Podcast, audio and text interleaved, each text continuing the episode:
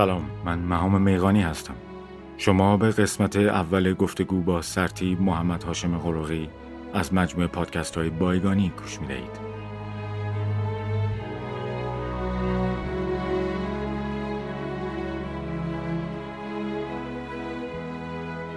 بایگانی توسط شرکت متما حمایت می شود.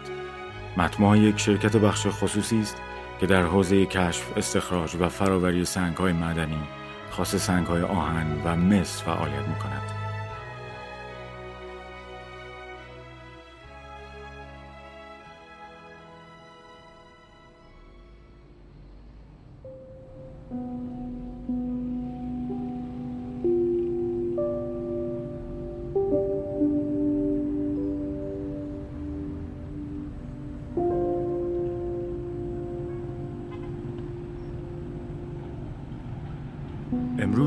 شهریور 1400 است و یک روز مانده به چهل و یکمین سالگشت حمله نظام عراق به ایران. من در دو سال گذشته با افسر ژاندارمری سرتیب دوم بازنشسته محمد هاشم قرقی جلسات مصاحبه داشتم که تا امروز مجموع گفتگو با او و سایر افسران در ارتباط با ایشان 13 ساعت و 44 دقیقه شده است. ما تصمیم داشتیم از تمام این گفتگوها شاید بیش از ده قسمت پادکست تهیه کنیم. اما با توجه به موضوعات حساسی که میان ما رد و بدل شد و محدودیت هایی که همگی از آنها آگاهیم تصور کردیم. حالا که در آستانه سی و یکم شهریور هستیم بخشی از گفتگوهای طولانیمان را در قالب دو قسمت پیرامون آغاز جنگ ایران و عراق منتشر کنیم. پیش از آنکه دل سرد شوید پیش از آنکه با خود بگویید در آستانه هفته موسوم به دفاع مقدس بایگانی نیز مشغول تلاش برای ایفا کردن سهم خود در خوشخدمتی لازم در راه بقای نهادی که ساختیم است. از شما شنوندگان کم تعداد و عزیز بایگانی تقاضا دارم به این دو قسمت که بخشی از تلاش ما برای فهم کردن تاریخ جنگ توسط خودمان است. گوش دهید. جنگ هشت ساله ما با عراق یکی از آن مقاطع مهم تاریخ معاصر کشورمان است که معمولا با یک بسته از پیش درک شده توسط دیگران به استقبال آن رفته ایم. سرتیب برای من به سان دریچه‌ای بودند که به کمک ایشان به مراتعی که از دیدنشان محروم بودم چشم دوختم. محمد هاشم قروقی یکی از افسران ایرانی حاضر در جنگ ویتنام در دهه پنجاه خورشیدی بوده است نکته ای که شاید بسیاری از ما ندانیم که ارتش ایران در جنگ ویتنام دخالت داشته است دقایقی که سرتیب قروقی درباره خاطراتشان از ویتنام و همراهی با ارتش مجارستان، لهستان و اندونزی گفتند در زمانی مختنم منتشر خواهد شد. ایشان همچنین فرمانده گروه رزمی اولین عملیات گسترده پدافندی در زمان جنگ و فرمانده سابق ژاندارمری آذربایجان غربی بودند.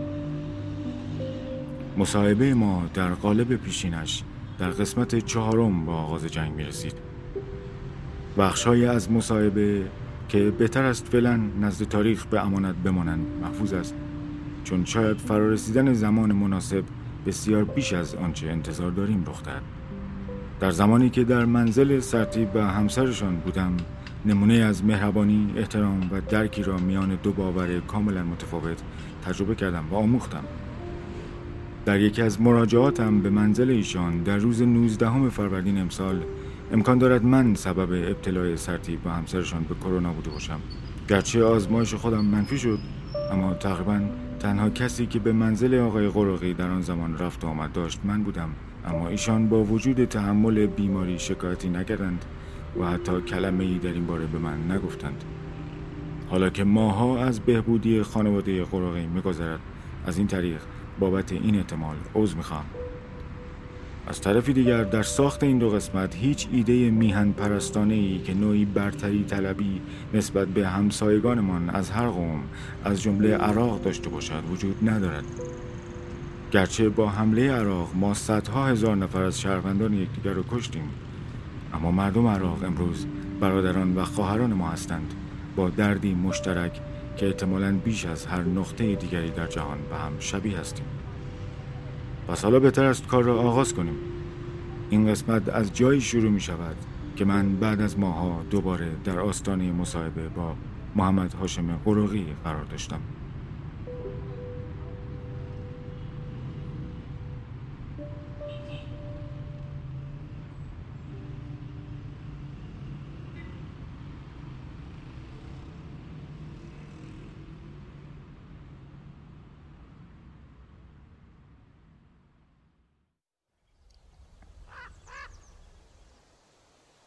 فاصله میان قسمت سوم تا چهارم گفتگو با سرتیب قرقی برای من هشت ماه و دوازده روز است. ساعت سه و چهل و پنج دقیقه روز نوزدهم فروردین 1400 من از ماشین مرد سی و چهار ساله‌ای که اهل دسفول است اما دو سال است که در تهران در یک سامانه تاکسی اینترنتی کار می‌کند پیاده می‌شوم. او که دو بچه شش و چهار ساله دارد من را از دروازه شرق تهران به غرب میانه شهر رسانده. هشت ماه و دوازده روز قبل روز یازدهم مرداد من با یک دستگاه ضبط صدای خبرنگاری به اینجا آمده بودم. اما الان وسیله بسیار بهتری برای ضبط دارم. آن موقع برای مدتی که البته این مدت در حدود دو سال بود از کاوه دور افتاده بودم اما الان کاوه هم هست. تا نتیجه مصاحبه امروز را به شکل مطلوبی تدوین کنند. با هماهنگی قبلی با آقای قراقی قرار است امروز با جزئیات درباره آغاز جنگ و حصر آبادان حرف بزنیم. اما این گفتگو قبل از رسیدن به منزل سرتیب قراقی با سوار شدن به تاکسی مرد جوانی اهل خوزستان برایم آغاز شده. او کمی بیش از یک سال از من کوچکتر بود اما پدر دو فرزند و اداره کننده سه خانواده با یک پراید سفید مدل 88 بود در حالی که من هنوز بعضی صبحها از خودم می‌پرسم که در آینده دوست دارم چه کار جوان. من از بچگی به سال 1400 فکر می‌کردم. سالی که تقریبا از نیمه آن به بعد 36 ساله خواهم بود و همیشه فکر می‌کردم در این سال مرد بزرگی شده باشم. چند دقیقه زودتر رسیدم و باید در این فروردین خشک و تقریبا گرم منتظر بمانم. صحبت کردن از جنگ جدای دلایل متعددی که بسیارشان را نمی شود به زبان آورد برای مردی که در حین یک بمباران شهری در دقایق پیش از طلوع خورشید در بیمارستانی که صدای آژیر خطر در آن بلند بوده به دنیا آمده کار راحتی نیست. اما واقعا چند نفر از ما جوانانی که در زمان جنگ و بعد از آن به دنیا آمده ایم می‌دانیم دلیل این دومین جنگ طولانی قرن بیستم چه بوده است. برای درک ریشه های این جنگ باید خیلی عقب به زمان مناقشات امپراتوری عثمانی و ایران برگردیم اما حوصله ما آنقدر هم زیاد نیست پس فعلا به بازگشت به 1975 بسنده می کنیم و از زیر سایه درخت چناری در غرب تهران به کنفرانس الجزایر می رویم.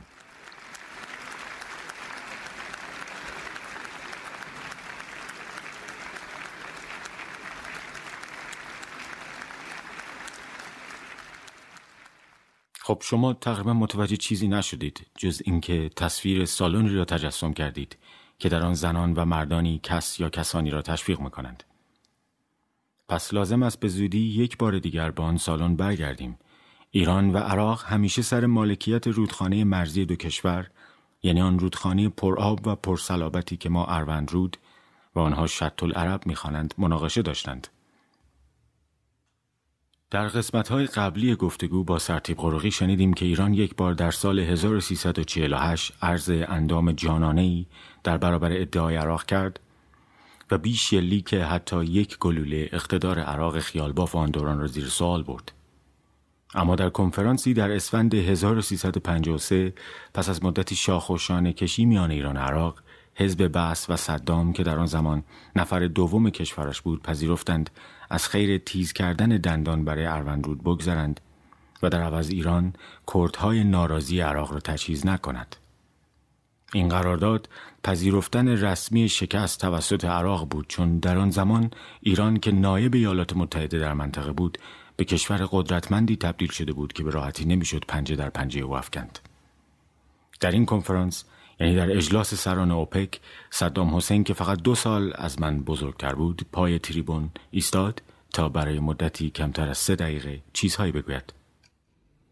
اننا مطالبون اليوم امروز این انتظار از ما وجود دارد که در برابر شرکت های انحصار طلب که در گذشته پدران و اجداد ما را تخیر می کردند بیستیم و بگوییم زمان آن رسیده تا دستتان را از روی نفت ما بردارید.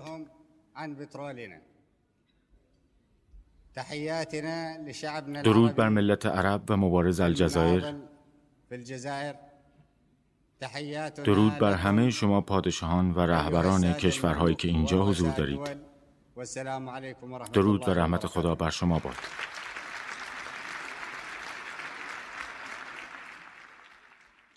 سپس نوبت شاه ایران شد که سخنرانیش بسیار بیش از صدام دول کشید. بعد از صحبتهای او با میانجیگری رئیس جمهور الجزایر صدام از جاش بلند شد و در حالی که نگاهش چندان نشانی از رضایت و آرامش نداشت دکمه کتش را بست و نفس عمیقی کشید. پس حالا دوباره به همان صدای تشویق برمیگردیم.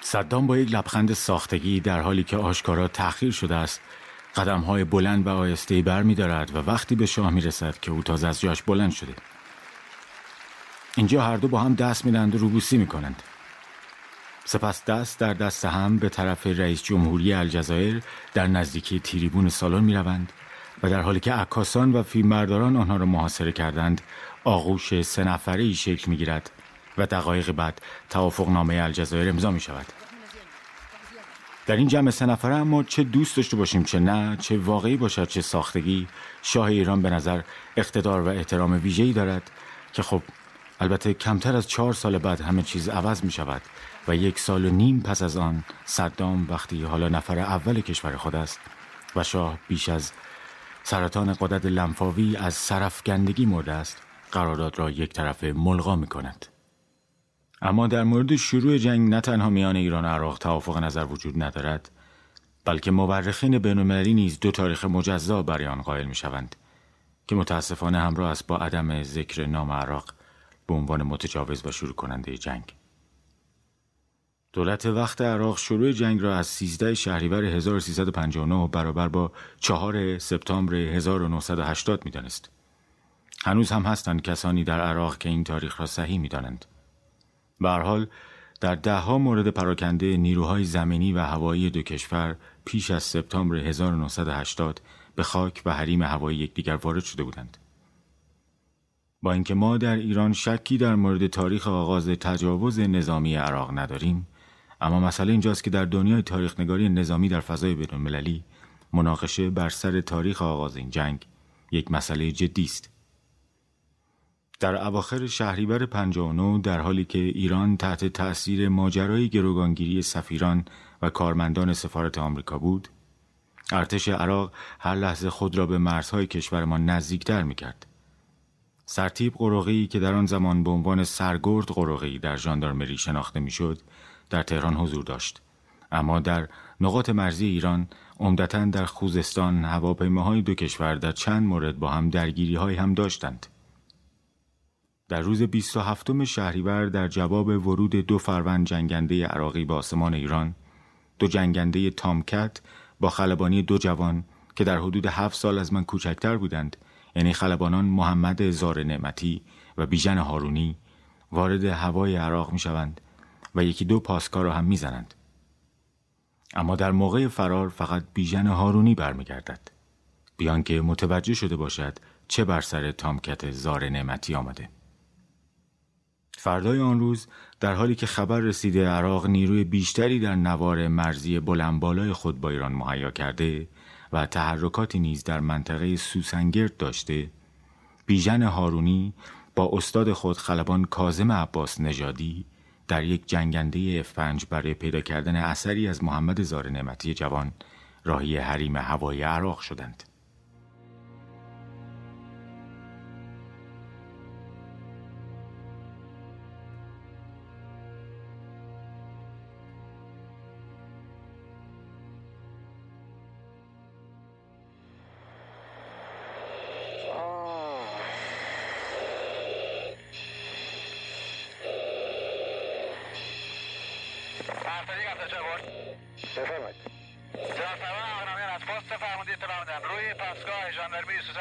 آتش زیاد هست مواظب باشید. ما روی سوسنگل اصلا نمیریم. متشکرم. بله با 270 درجه. دوازده نوت پرواز آزاد هفتاد و چهار شنیدم. ما یه برایتنس رادارت کم کنی خوده با ویدیو و این کم کردم RPM, EGT, nozzle, fuel flow, pressure hydraulic. Okay? Yes, sir. Let's, Let's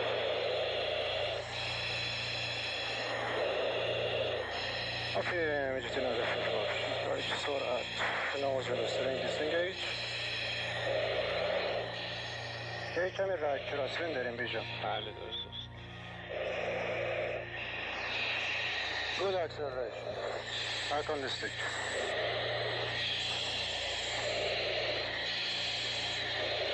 اوه پرنده رو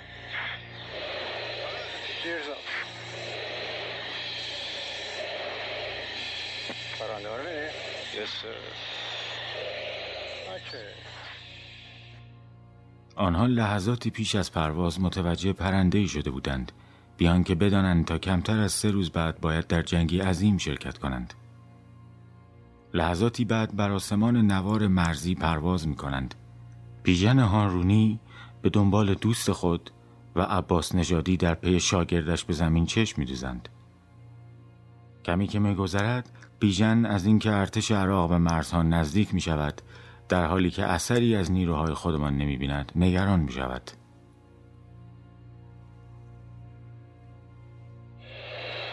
نزدیکترین نیروی ما به این مناطق اصلا کجا هستش؟ اصلا نیست؟ دانا پس خود سرعت زیاد کنیم با حساب.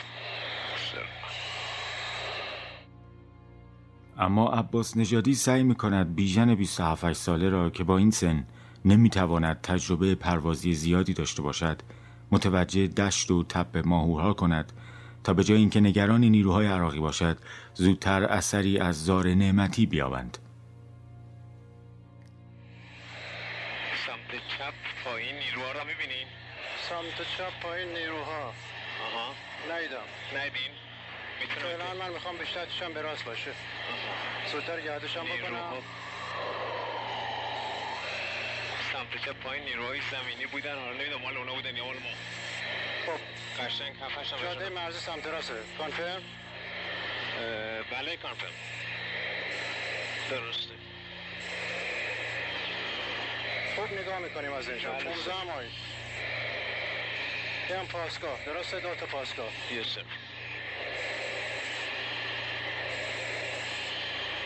کانفرم؟ یس سر. دارم کاملا نگاه می‌کنم. من بیشتر زمین رو نگاه می‌کنم. شما واسه ترپله و غیره آه بیشم بیشتر سمت راست نگاه می‌کنیم. یه مقدار میگم به چپ. آفدنگ می‌ذارم. جاده مرزی کاملا پیداست. بله درسته. همین حدود دو تا جاده است. درسته؟ بله. سرعت 500 ارتفاع 6000 تا. درسته.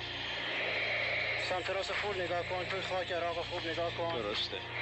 پاسگاه پیدا این از مرز دور هستیم. فاصله اون یک و نیم مایل به مرز هستش.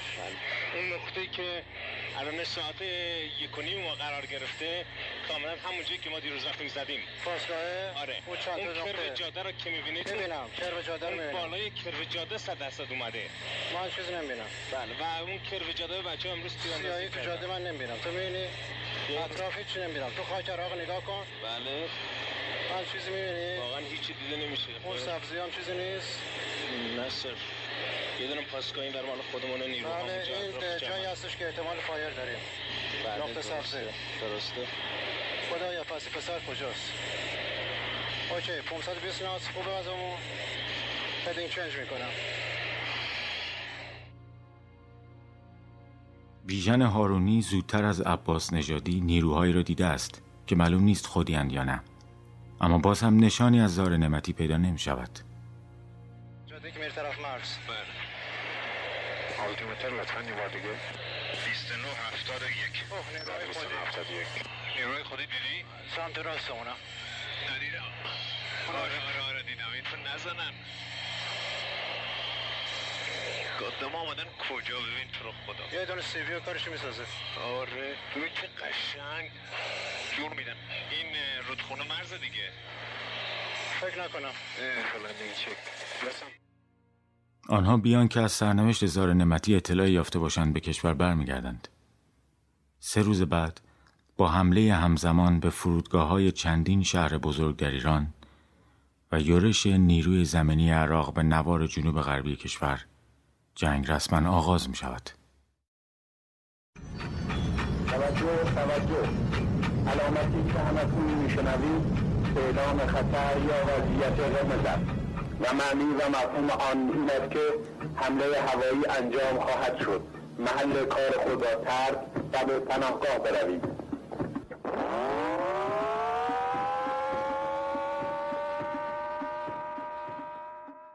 این صدا هنوز هم برای میلیون های ایرانی وحشت آور است. من خودم چندان به یاد نمیآورم اما گویا هر وقت صدای این آژیر بلند می شده طوری که انگار در این جهان تنها هستم. و خودم در سه سالگی مسئول حفاظت از جانم بودم پشت مبل سنگر می گرفتم. بچه های زیادی مثل من و مرد سی و چهار سالی که امروز خود پدر دو کودک است و من را به خانه سرتیب قراقی رساند با شنیدن این صدا خودشان را خیز کردند و یا توفنگ های پلاستیکیشان را رو به آسمان گرفتند. اما هیچ وقت و حتی تا امروز اثری از محمد هزار نعمتی جوان پیدا نشد. بیژن هارونی نیز پنج روز پس از ضبط صدایش در کابین آن جنگنده فنج در منطقه دسفول در 28 سالگی جانش را از دست می‌دهد.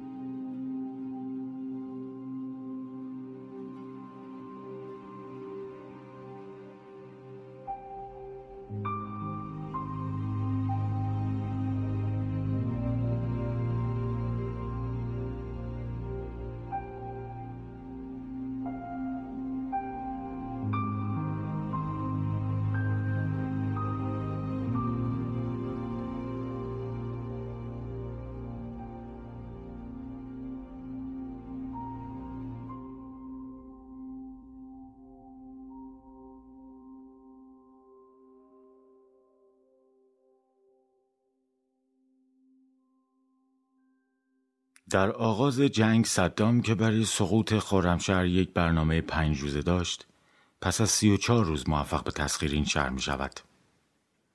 وقتی نیروهای عراقی به دروازه های آبادان می رسند سرگرد قروقی به آنجا اعزام می شود. در آبان 59 است که جهان تازه متوجه گستردگی جنگی که در خاور میانه آغاز شده می شود. در حالی که طرفداران صدام هنوز هم این جنگ را قادسی دوم می‌خوانند بسیاری از تحلیلگران اروپایی سالها بعد جنگ ما با عراق را جنگ اول خلیج نامیدند. همه ما می‌دانیم نام رسمی که از جانب ایران برای این جنگ خوانده شده دفاع مقدس یا جنگ تحمیلی است. وقتی آبادان تحت یک محاصره 330 درجه قرار می گیرد، تلویزیون فرانسه چند گزارشگر را با نیروهای عراقی به حاشیه آبادان میفرستند.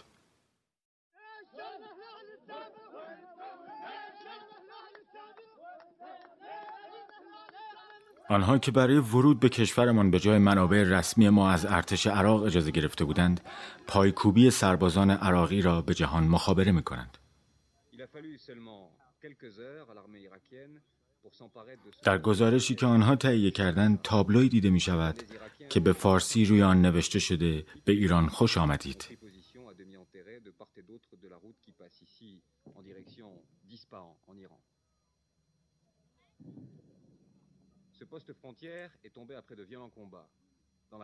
سربازی عراقی با چوب آن را میشکند. و لحظاتی بعد چند سرباز دیگر را در حاشیه یک تانک سوخته ایرانی در حال روشن کردن سیگار می‌بینیم. و عده دیگر در اطراف مشغول جمع کردن غنایم نشان داده می‌شوند.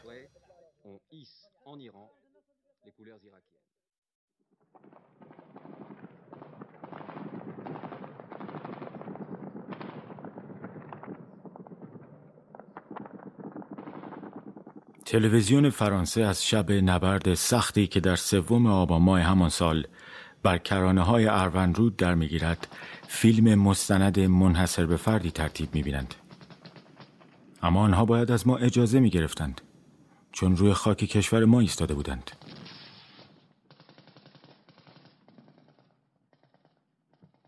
در همان زمان تلویزیون ملی ایران هم گزارش جالبی از واکنش مردم تهران به خبر جنگ تهیه کرده. تمام خانم هایی که صدایشان را در این گزارش میشنوید هجاب ندارند که خب همین نکته ارزش مطالعاتی مطلوبی در حوزه دیگری که فعلا مورد بحث ما نیست دارد. شما وقتی خبر جنگ رو شنیدید چی کار کرد؟ حالا ما خبر جنگ نشتیم ما تو جنگ بودیم. اصلا اون لحظه دیگه ما فکر خودمون نبودیم فقط فکر مملکتمون فکر این بودیم که تمام مردم جمع میشن یه دفعه برن صدام از بین ببرن. وقتی خبر جنگو شنیدم چه کار کردم شوکه شدم وحشت کردم فش بودن که به ما حمله کنن ولی اونا خیال کردن که می‌تونم. ما که اول انقلاب کرده بودیم که ما خسته ایم ولی ما هیچ وقت خسته نمیشیم. اونا هر چقدر بجنگه ما بیشتر از اونا میجنگیم. خیلی ناراحت شدیم متاسف شدن چرا باید ما با یک کشوری که اصلا قابل مقایسه موقعیتش ما ما نیست در جنگ قرار بگیریم. توی جنگ که دعوا نون حلوا که پخش نمی‌کنن کلا می‌تونم بگم که عراق حمله کرد. همه ملت بیدار شدن که تازه می‌خوان حقشون رو از آمریکا بگیرن. یعنی جنگی که هم ما داریم با عراق می‌کنیم کلا با عراق نیست بلکه با آمریکای جنایتکاره که حق ملت ایران داره ضایع می‌کنه و ما باید حقمون از ایشون بگیریم. وقتی که فهمیدی که عراق اومده فرودگاه ما رو بمبارون کرده شما چیکار کردی؟ هیچی مقا ناراحت آره به خصوصی خب نکردیم چیکاری اصلا که والا فکر کردم کار احمقانه دارن می‌کنن اینا. وقتی خبر جنگ رو شنیدید چه حسی بهتون دست؟ بسم آقا نگیرید فی فیل از من. بگی آقا. پاشو چی شد همه ناراحت بودیم دیگه. ما که کارگرم همیشه سرگرم کار هستیم که اون وقت دولت انقلابو بود و مقامات مسئول بود و ما هم همه بالاخره اگه فرمان بدن بیاین بجنگیم میریم بجنگیم فرمان بدن کار کنیم کار می‌کنیم شب روز. خیلی ناراحت شدم. و برام خیلی ناگهانی بود. هیچ فکر نمی کردم که ما اون آرامش و امنیتی که داشتیم یه دفعه به یه جنگ تبدیل بشه که اصلا دلمون نمی‌خواست. آتور خدا از من نپرسین خب مسلم خیلی ناراحت شدم. شما وقتی خبر جنگ رو شنیدید چه کار کردید؟ در کی؟ روزی که عراق آمد بمباران کرد فرودگاه. العاده متاسف شدم. یعنی اینقدر متاسف شدم که چون ایران نمی‌دونم هیچ دیگه نمی‌تونم بگم. غیر اینکه فقط بگم خیلی متاسفم و فوق العاده ناراحت. والا ناراحت شدم و هیچ کاری هم نکردم. غیر از ناراحتی چی کار کردی؟ هیچ. خب خیلی ناراحت شدم دیگه. چی کار کردی؟ کار به خصوص نگه نمش دوام کنم زودتر ایشالله تموم بشه. هیچ. هیچ چی کار کردی؟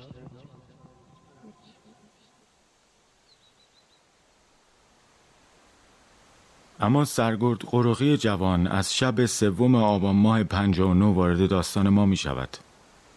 ساعت چهار شده و دیگر نیاز نیست من زیر درخت چنار آغاز جنگ را به تنهایی مرور کنم. حالا می توانم روایت آن را از یکی از اولین فرماندهان ایرانی در دوران جنگ بشنوم. اما ایشان صحبتهایشان را با واکنش مهربانانه در مورد سه قسمت قبلی گفتگویمان آغاز می کنند. خب من هم باید تشکر کنم این پادکست هایی که فرستادید. بسیار جالب بود. مخصوصا حاشیه هایی که از این مصاحبه ها در آمده. برای خود من هم بعضیاش تازگی داشت و استفاده کردم. و این نشون میده که خیلی با علاقه شما دارید دنبال می‌کنید و یک کار کارشناسی و پژوهشی خوبی پشت این صحبت های ما هست و من از این بابت از شما تشکر می‌کنم و خدا رو شکر می‌کنم که دوست خوبی مثل شما رو به هر حال پیدا کردیم و می‌توانیم ناگفته هامون رو به حضور شما عرضه کنیم تا چه خوش آید و چه در نظر آید. چون من راجع به آبادان صحبت کرده بودم این که در سال 48 اولین کشتی ابن سینا با ناخدای ناخدا عطایی و با پرچم ایران از آبادان حرکت کرد و به سلامت از اروند گذشت و از دهانه خلیج فارس خارج شد. خب ماجراهای همراه این بود که تا حدودی توضیح دادم و ما اونجا حدود یک سال بودیم. در این یک سال در واقع همه هم و غم ژاندارمری این بود که کشتی های ایرانی با پرچم ایران به سلامت عبور کنند و ما در مرز آماده باشیم هر گونه تجاوزی رو هر گونه سرصدایی رو بخوابونیم.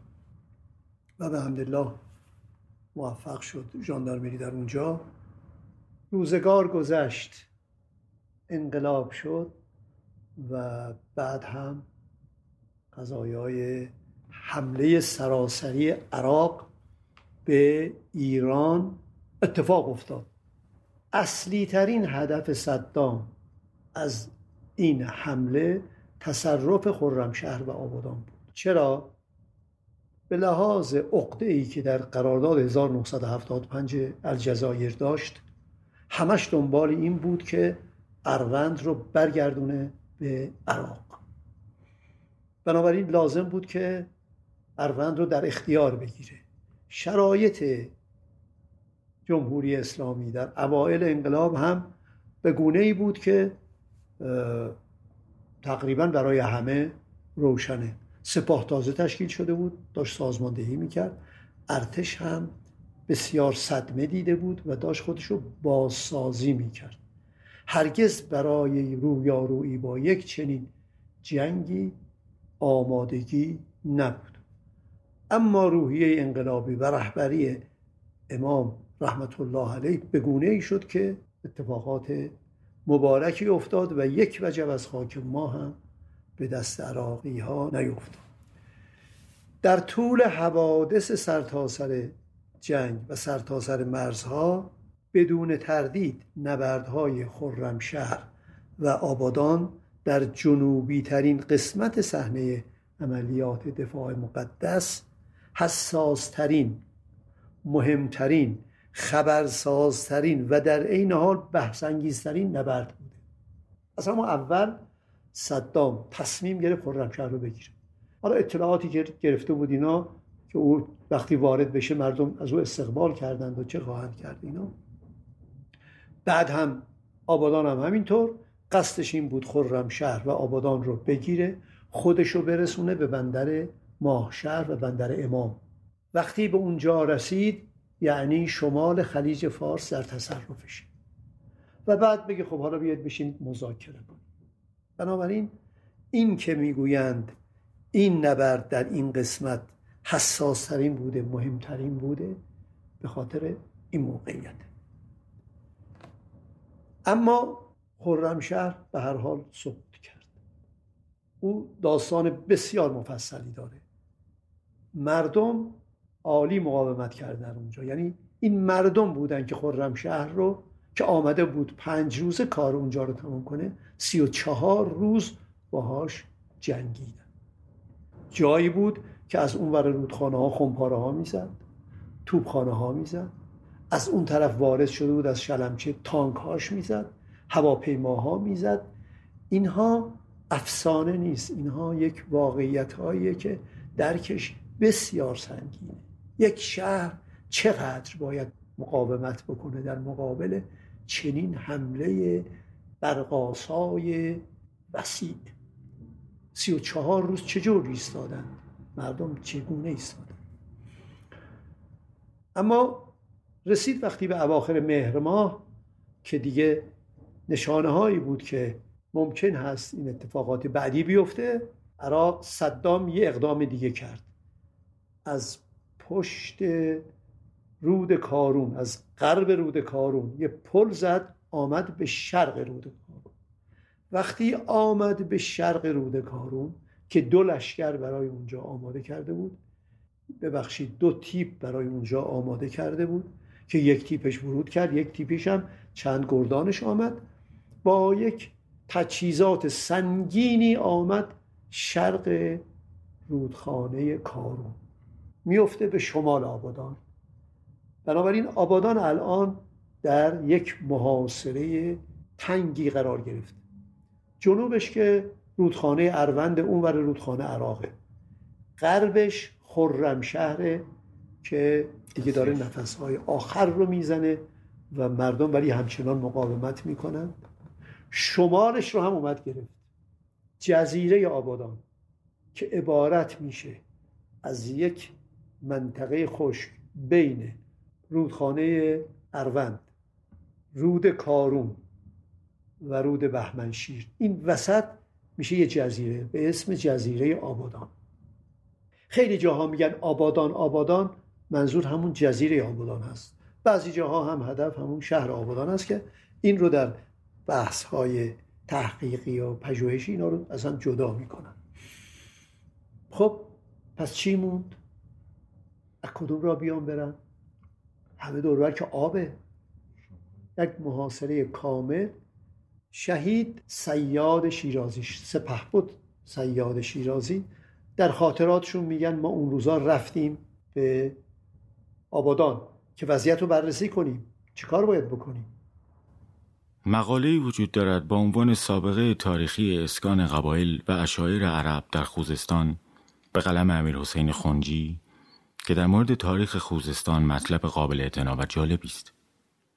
در این مقاله آمده که نام نخستین رودخانه بهمنشیر بهمن اردشیر بوده و شهر آبادان دست کم از زمان اردشیر بابکان ساسانی وجود داشته.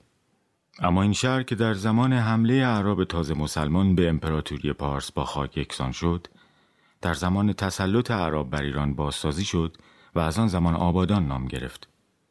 آبادان که دور تا دورش را سه رودخانه محصور کردند در واقع جزیره است در همسایگی عراق و کویت که یکی از بزرگترین پالایشگاه های نفت جهان در آن قرار دارد.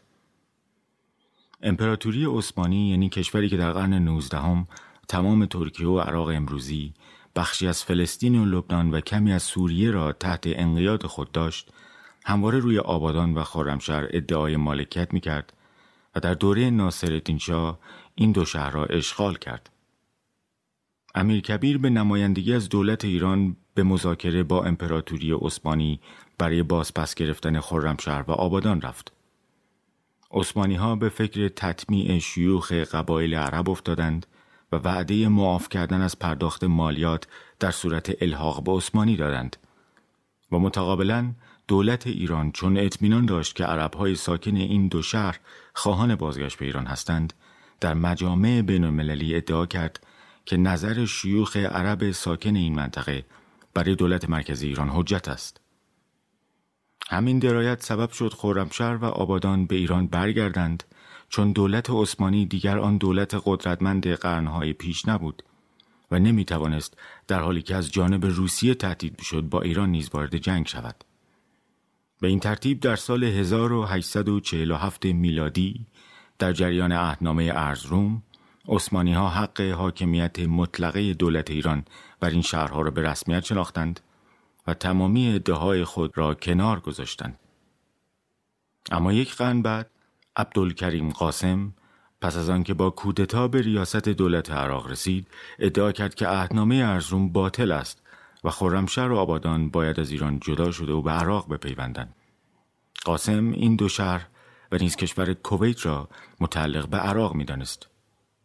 ادعاهای او بود که دهه ها بعد به صدای حریسانه صدام تبدیل شد و مدتها جنگ با ایران و سپس کویت را به بار آورد که در نتیجه حاصلی جز ضعیف شدن عراق به لحاظ سیاسی و اقتصادی به همراه نداشت.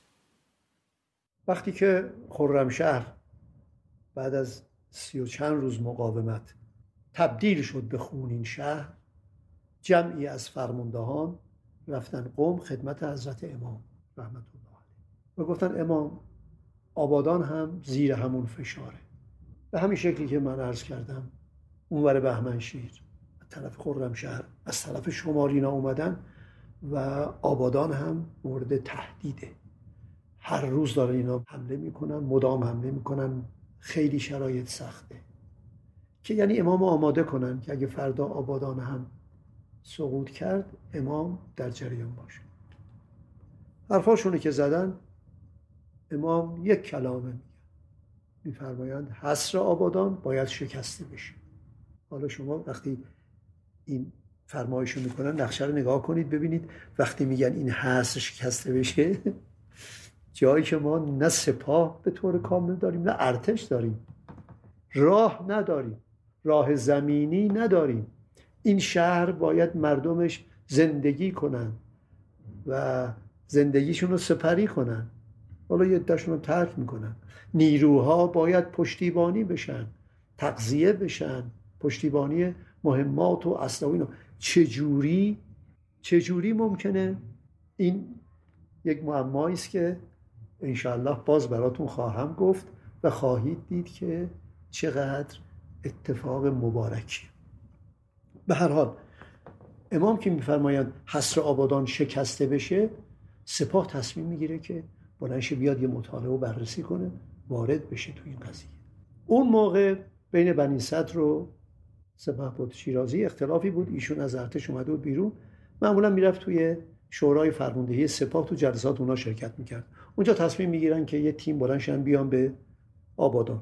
ایشون هم با اون تیم میاد. می‌گوید که اگر شما این آبادان رو مرکز بگیرید این دایره رو ببینید. از این دایره 330 درجه دست عراق فقط سی درجه دست ماست. تازه ما به اون سی درجه هم امکان ورود داشتیم امکان ورود زمینی نه. خب اینطور که گفتن تصمیم می‌گیرن بیان از نزدیک ببینن. اون تیم شورای فرمانده سپاه میان. و میرن از نزدیک. دیگه اونا که جنگیدن کم و بیش می‌دونن میرن به مواضع عراقیان نزدیک میشن وضعیت رو بررسی می‌کنن و اینا میان و نظر میدن که ما اینجا مثلا پنج هزار نیرو می‌خوایم. چه می‌خوایم چه می‌خوایم؟ در این حال اینقدر تانک می‌خوایم توپ می‌خوایم. چون اینجا دشت بازه. اینطوری کفه دسته اینجا. آرزه ای نداره. اینجا باید تانک کار کنه. خب سپاه که تانک نداره که. تازه داره شکل می‌گیره. نداره. ارتش با شرایطی که در اون روز بود و بنی صدر فرمانده کل قوا بود از طرف امام او هدایت می‌کرد در واقع نهایتا.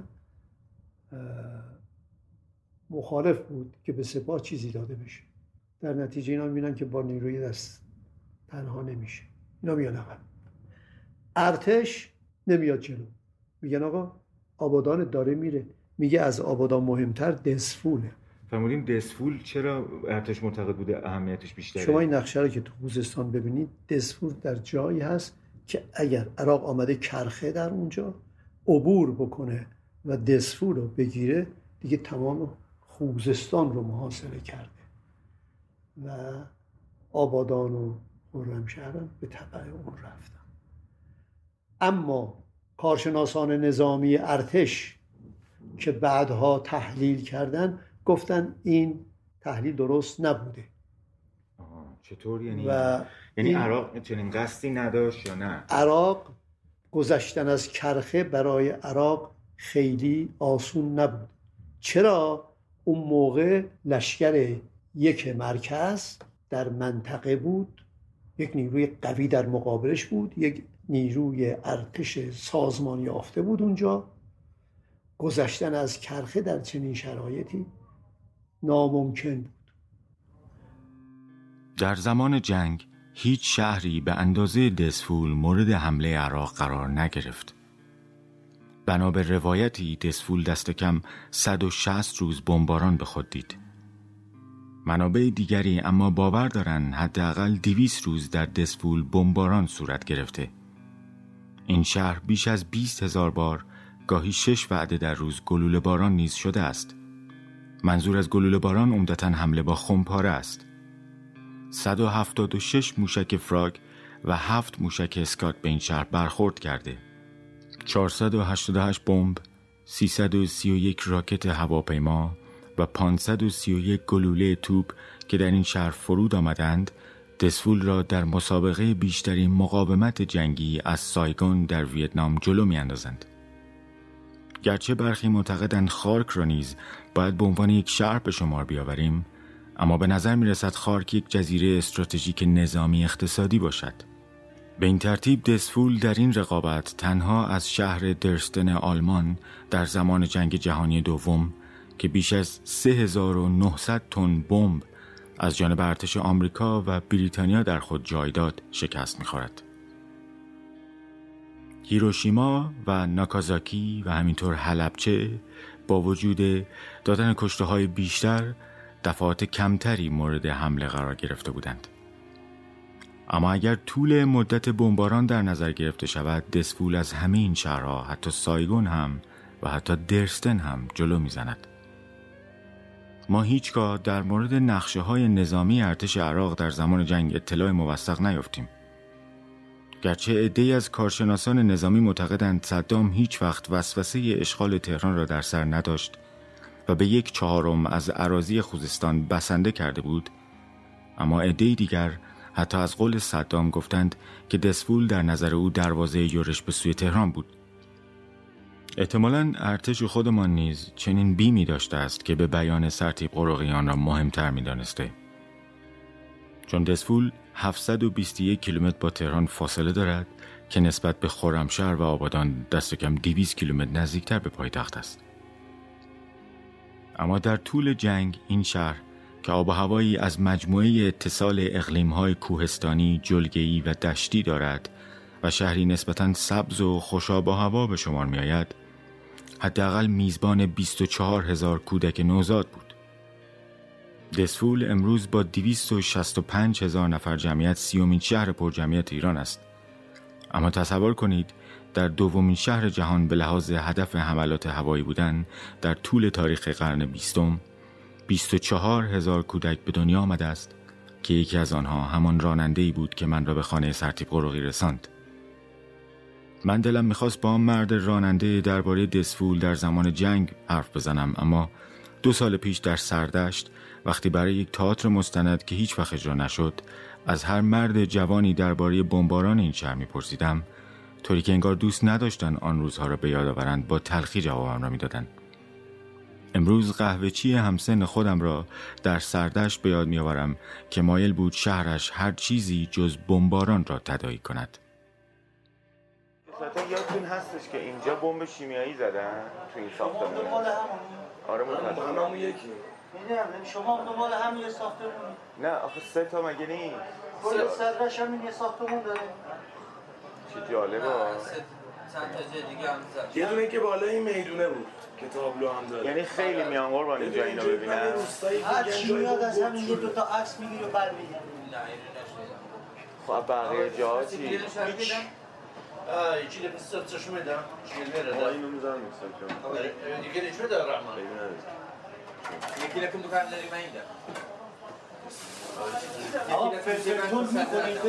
آره من بابا اون عکس از چه طرفی میان نه خب تو نخور خب خب. توش خب نه کنارش میگه بابا میان از کجا عکس از چه از جایی میان یا خودشون تکی میان؟ از ارگانی میان ما از کجا تشریف ما خودمون اومدیم قربان همینطور که ما جنگی چیزی. kahraman لچو لچو ده لکی لکن من صدر ده یکی علی و یکی لچو ده من داغونه دوباره همونجا میگردی یه دونه روستا رو می‌خوایم بدونیم کجا. روستا فکر نکنم روستا لب مرزی. طرف کار ده به توش بود. به توش بوده الان. منطقه آلام منطقه آلام تو شهر پس سه تا یعنی تو سردش سه تا دونه زدن. مجموع فکر کنم هفت تا بود. توی خود سردش یکی اینه یکی اون درخت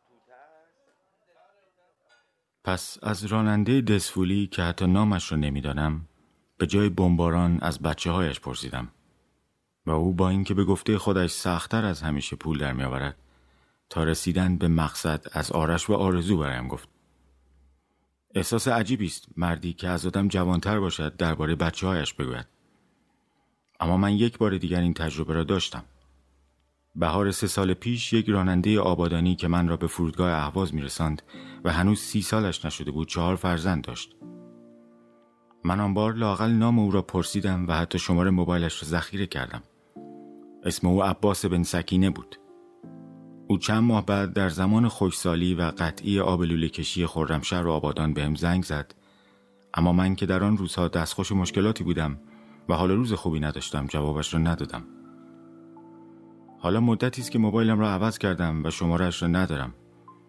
گرچه اوج خیال بافی است اما چه باشکوه می شود اگر او الان صدای من را بشنود و بهم زنگ بزند.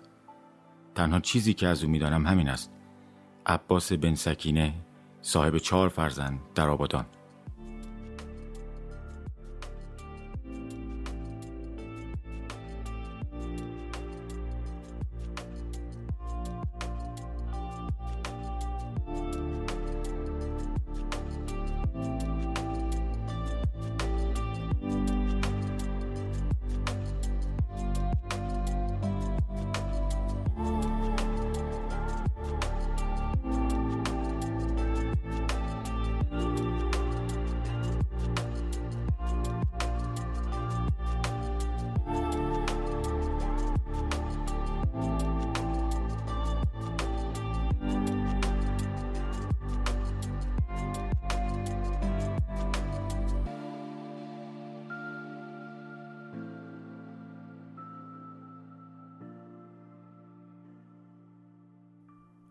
پایان قسمت اول گفتگو با سرتیب محمد هاشم قروقی است. از اینکه یک قسمت دیگر هم به ما گوش دادید متشکریم. ما در قسمت دوم به گفتگو درباره مقاطع آغازین جنگ ادامه می دهیم. فعلا به امید دیدار.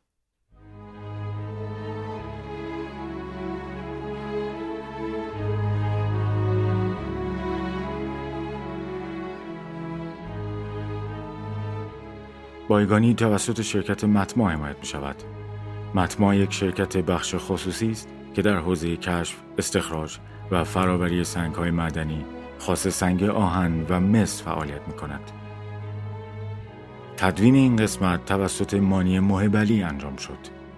پستر نخست ما طراحی ساغر سبزواری و پستر دوم از حسن نوزادیان است. همراهان من در مسیر گفتگو با سرتیب قرقی و ساخت این دو قسمت محمد تاج، بابک احمدی، یوسف بابیری، بوتن شکیبا، فرزاد قرائتی، محمد رضا سخایی، محتاب میغانی و شهاب انوشا بودند که باید عمیقا از آنها متشکر باشم.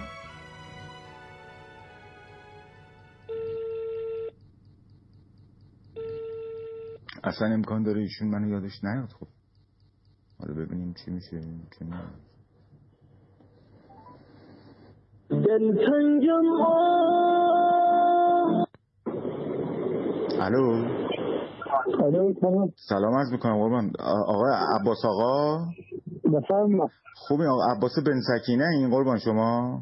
بفرما. شما؟ قربان یادتون میاد من مهامم سال 97 مسافر بودم آبادان منو رسوندیم فرودگاه اهواز.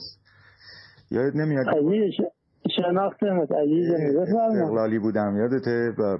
آه در خدمت یه بارم به من زنگ زدی. من متاسفانه دیر رسیدم بعد دیگه نشد به زنگ بزنم. الان مزاحمت شدم. خوب خدا که شما هم همین گوشید خیلی مشتاق دیدارت هستم. یادم هست عربی راجع به آه در خدمت هستم. کجایی؟ من تهرانم. بچه ها چطورن؟ خوبن؟ والا خوبم خدا رو شکر. آبادان شما چطوری قربون شما. آره خرمشهرم آره خورم. آره همون موقع هم خرمشهر منو سوار کردی. بودی آبادان آه خرمشهر رفتیم قهوه خریدیم بعدش. قهوه خریدیم. او چه یادته. آه میاد رفتیم. گذشته. عباس آقا ببین ما می‌خواستیم با اجازت اسم شما رو توی پادکستی بگیم. یه برنامه در واقع حالت رادیویی اینترنتی داره اگه اجازه بدیم. من راجع به خاطرم با شما حرف زدم. بعد گشتم شما رو شما رو پیدا کردم. اگر اجازه بدی این صدا تو تو اون برنامه بذاریم. حالا برنامه رو برای خودت در واتساپ یا در تلگرام بفرستیم اگه موافق باشی. چی چی برنامه مثلا؟ یه حالت رادیویی اینترنتی داره در رابطه با جنگ و حمله به آبادان و اینجور چیزاست. من برات میفرستم ببینیش. به گوش بدی یعنی لطف کنی. خب. که اگر موافق بودی اینو استفاده بکنیم دیگه که حالا بعد من بازم راجبش صحبت می‌کنم با. باشه. آره من برات میفرستم. شما اگر گوش دادی دوست داشتی این کارو بکنی. باشه باشه برای آبان ماه میام دوباره خوزستان. من قبلش به زنگ می‌زنم. اگه زحمتت نبود بیای با همین برون بریم اگر هستی هنوز. باشه چشم من اینو برات میفرستم عباس آقا آره واتساپ تلگرام داری؟ نه واتساپ دارم واتساپ. باشه. پس باید برات کوتاهش کنم. جدا کنم میفرستم. دمت هم گرم. سلامم به بچه ها عزیزم خیلی حال دادی که منو یادت نه عزیزم در خدمت هستم. نوکرتم. عزیزم انشالله می‌بینم خدا نگهدار. خدا عزیزم خدا. حافظ خدا حافظ